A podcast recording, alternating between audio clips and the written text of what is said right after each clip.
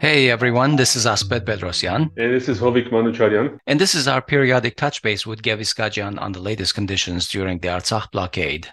Gev lives in Stepanakert. He is with the ANC in Artsakh, Nagorno-Karabakh. Today is February 7, 2023. Hey Gev, how are you doing? Hello, Gev. Hi guys, hope you're all well. We're doing well, all things considered. So the last time we talked, we were all surprised that they hadn't turned off the gas for five or six days. And very quickly after we recorded the podcast, they turned off the gas. And now I understand it's been turned back on, but maybe in a in a limited fashion. Yeah, so it was the gas was cut off for about uh, 24 hours here, following you know our last talk. I can tell you that today, at least in the residential areas, when I got home, I turned it on. It seems to be on right now. Um, and I think it is available in very limited qualities at the gas stations as well. I, I was checking some of the gas stations tonight.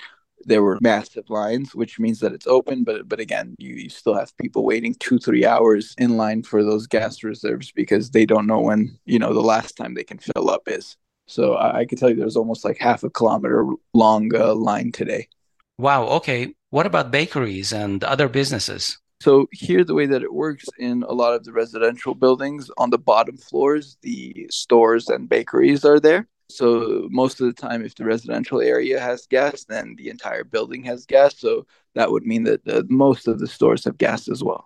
Yeah, I was reading the uh, notice by the uh, Artsakh Information Center, and they specifically mentioned that the gas is uh, yes turned on for residential and maybe that includes the bakeries if they are tied to the residential lines. But specifically, they mentioned schools will be closed, will continue to remain closed mm. because Azerbaijan has essentially not turned the gas up to the level it was before. And they're blatantly toying with the population of Artsakh. So I think it's really important for our listeners to understand that this is not like, uh, oh, you know, they turned it back on, fine, but but it's it's it's creating essentially havoc and, and real, real hell like you know so you can't plan around this. Imagine like you know trying to start schools up and shut them down as gas is available and, or it's not available. Basically it, it stymies uh, the work of institutions including education. Absolutely. And for our listeners this is the sixth time that azerbaijan in the last since the beginning of the blockade has turned off the gas and turned it back on again. Mm-hmm. absolutely well, like you said, Gev, they're trying to make it very unreliable and create uncertainty and demoralize people. Yeah, that's the goal. That's yeah. the goal. And we've seen, like, even in these lines, let's say there's a gas station or two that's open, and it's not all the gas stations that are working. I only saw one that was up.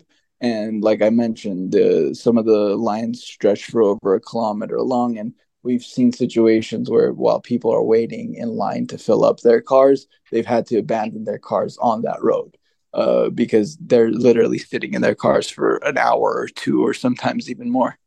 Okay, let's leave it there for today. Uh, for my part, I am looking forward to President Biden's State of the Union this evening because my congressman, Adam Schiff, has invited Artsakh's permanent rep in DC, Robert Avetisyan, as his guest to attend the State of the Union.